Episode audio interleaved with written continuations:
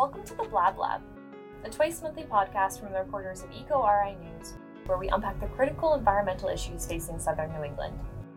I'm reporter Colleen Cronin, and today I'm here with my colleague, reporter Rob Smith, to discuss a topic that's literally been in the air recently, forest fires.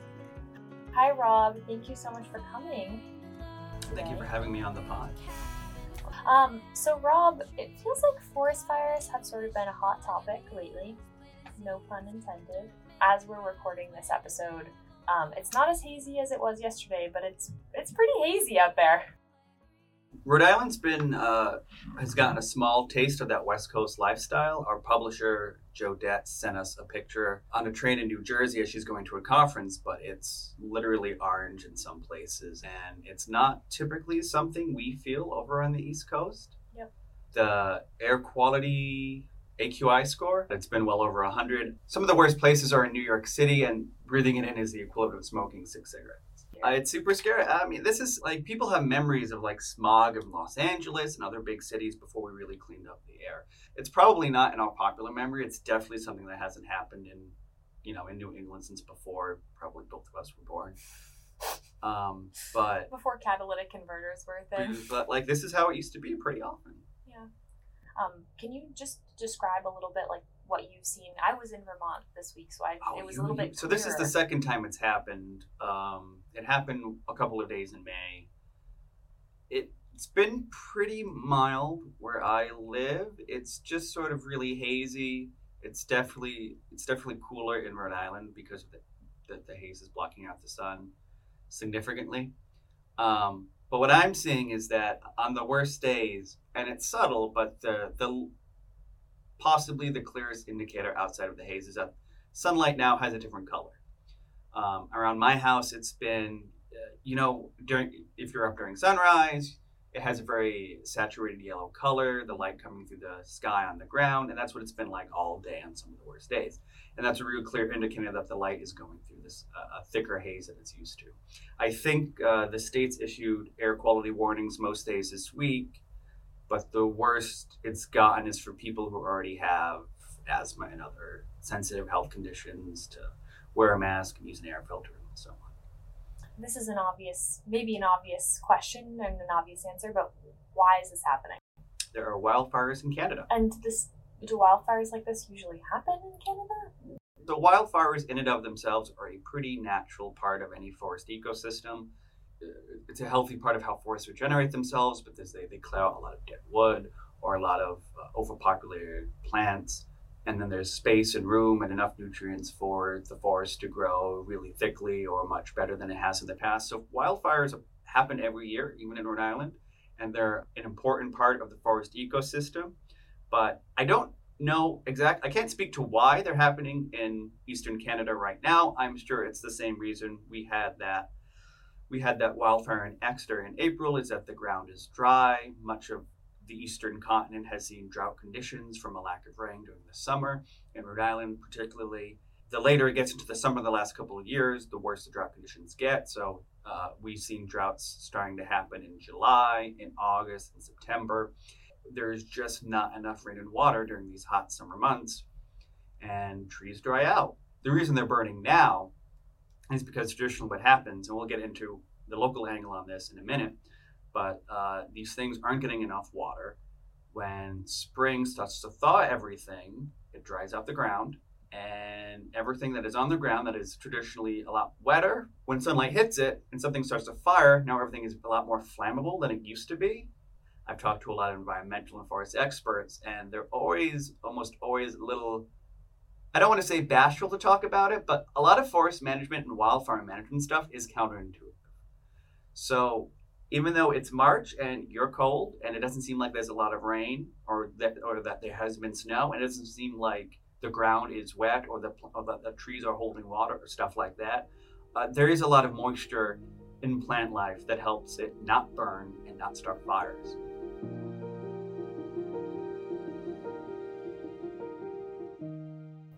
Can you talk a little bit about the forest fire that happened in Exeter this year? I know it was pretty significant, and I remember, aside from this Canadian wildfire haze that we've been seeing, I was driving in southern Rhode Island at the time of the fire, and it looked pretty hazy to me. So in April, we had our worst wildfire in about 80 years in Rhode Island. The original reports, state officials were estimating 700 or 800 acres had burned. It's been significantly revised down to 237 acres. The state fire marshal and other officials are still investigating the exact cause of the fire. However, I spoke to some officials with DEM, and their highly suspected cause is an unintended campfire. And it burned 237 acres. It was mostly on the Queen's Hill Preserve in Exeter. It's a piece of land that's conserved and maintained by the Nature Conservancy. It burned significantly for about 4 or 5 hours before firefighters and state officials got it under control. They did have to briefly evacuate the homes nearby. There are reports of people being able to very clearly see the fire from their residential home, just regular residential suburban homes. Even though Exeter is relatively rural compared to Warwick, Cranston, Providence, etc., people could still see the wildfire flames from their homes, from residential suburban homes that are out there. And luckily, no one was hurt, no one was injured. There was a brief evacuation for a couple hours that Friday evening. But people were allowed to return to their homes, and firefighters from across the state controlled the blaze, luckily. And I mean, for 238 acres, it could have gone a lot worse. No one really remembers when the last wildfire on this scale was, and it was a wildfire. No one really remembers when the last time Rhode Island faced something like this. I do know the biggest one in Rhode Island history was in 1942. It burned 900 acres, not in the southern part of the state, but in the northern part of the state. So this was the worst one in 80 years, certainly the worst one in living memory that anyone knows about. I covered a forest fire that happened in Burrillville last summer. There was pretty bad drought, and it was actually happening in this season. It doesn't necessarily happen in. When I spoke to DEM about it at the time, they were talking about how the spring was really the time when forest fires happen. Traditionally, the wildfire, so there's always a wildfire season. There are always wildfires, even on an island. They're just not very big or significant. We have a good handle on the response there, but there's been a slow burning problem about our forest fire management in the last couple of years. So traditionally in Rhode Island, the typical wildfire season is March to May, June. It's the time when stuff is just growing in. You get a lot of sunlight on the forest floor, and that dries everything out on the forest floor, which is sort of like the kindling you put on the fire, right? It's something that can really start a fire really easily. You can tell I'm a Rhode Islander because I struggle with my R's. DEM wouldn't commit to give me an exact average. Last year, I know they saw over 80 wildfires. That's a pretty high number. That's a higher number than they used to dealing with. And I know the DEM director, Terry Gray, has said this several times. The biggest factor is the drought. When plant life is dry, it burns really easily. DEM always puts on these advisories not to start fires on their public lands. Not everyone listens, and that's usually a pretty big risk when it comes to starting a fire. We've had some really dry summers the last couple of years. Over the last 20 years, our summers have gotten drier and drier. We had drought advisories in effect for many weeks last year of varying degrees. Can you talk about how climate change might be impacting these droughts or these fires? It's making everything drier. We're not getting a lot of rain. Everyone listening to this has probably witnessed it. It's not raining.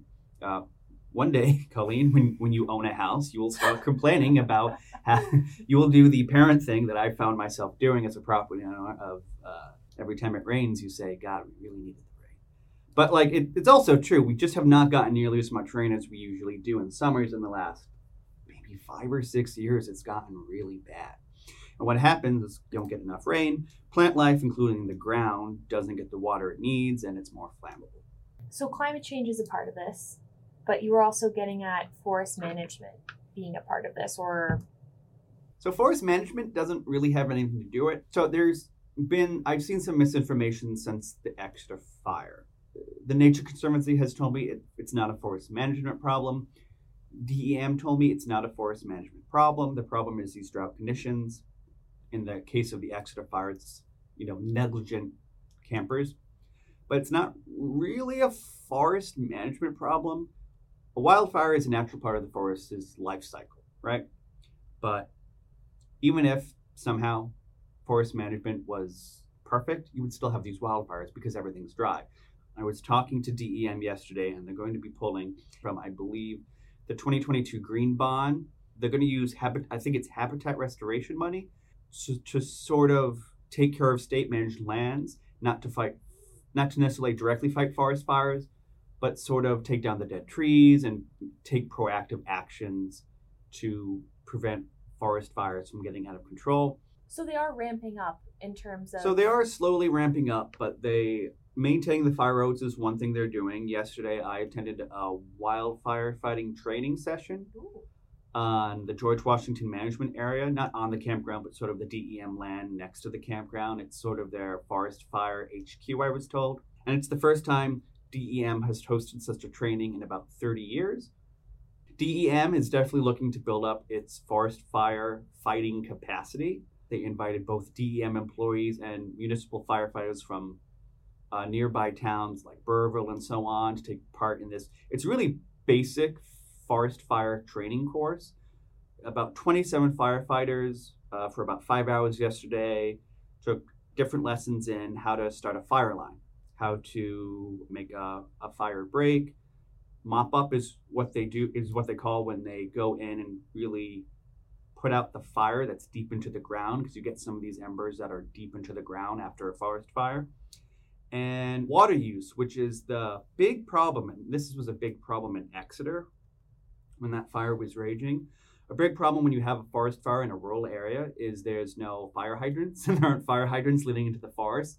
So the firefighters have to pump the water from whatever nearby water source is available. So a pond, a wetland, and there's not really a lot of restrictions to where they can pull it from. You know, groundwater will naturally refill that pond or other water area. But firefighters yesterday and DEM employees got a taste of sort of doing these mock runs for these skills. And they're the same basic skills they use in Exeter to help put out that fire. Is there anything that individual landowners can do to prevent sort of this stuff from happening? Or, I mean, only you can protect forest fires or prevent forest fires. I mean, it's a cliche, and... we giggle about Smokey the Bear, but, you know, when you have if you're any kind of homeowner, really, and you have a fire pit in your yard, as is very popular among everyone, putting out the fire responsibly in the way you're supposed to be doing it. You don't leave it unattended. Basic fire management skills, which if you start a fire, you should have. And if you don't know, take a class and look it up. I grew up in the sticks. My father has a wood stove in his house, so I'm very used to all of this. So... the fires happened, they've put it out, but what happens next? The state policy is you just let the forest heal itself, right? You just let the forest come back naturally. Trees are made of wood is flammable. There's nothing you can really do to make it not flammable because it's wood. Wood is flammable. There's only so much you can do. There's a lot of grasses and plant life, not so much trees on the Queen's Hill Preserve, which is already coming back. Thank you so much, Rob, for coming on the show. We really appreciate it. This has been the Blab Lab, EcoRI's environmental news podcast. We want to thank Roger Williams University and Professor Bernardo Mota for letting us use the podcast studio here. We also want to thank Vanessa Carlton, whose song Willow you hear at the beginning and the end of this podcast. If you guys have any questions, or if this episode sparked any ideas for future stories or future episodes, please feel free to email me at Colleen, Colleen, @ecori.org. Until next time, you can read us at EcoRI.org.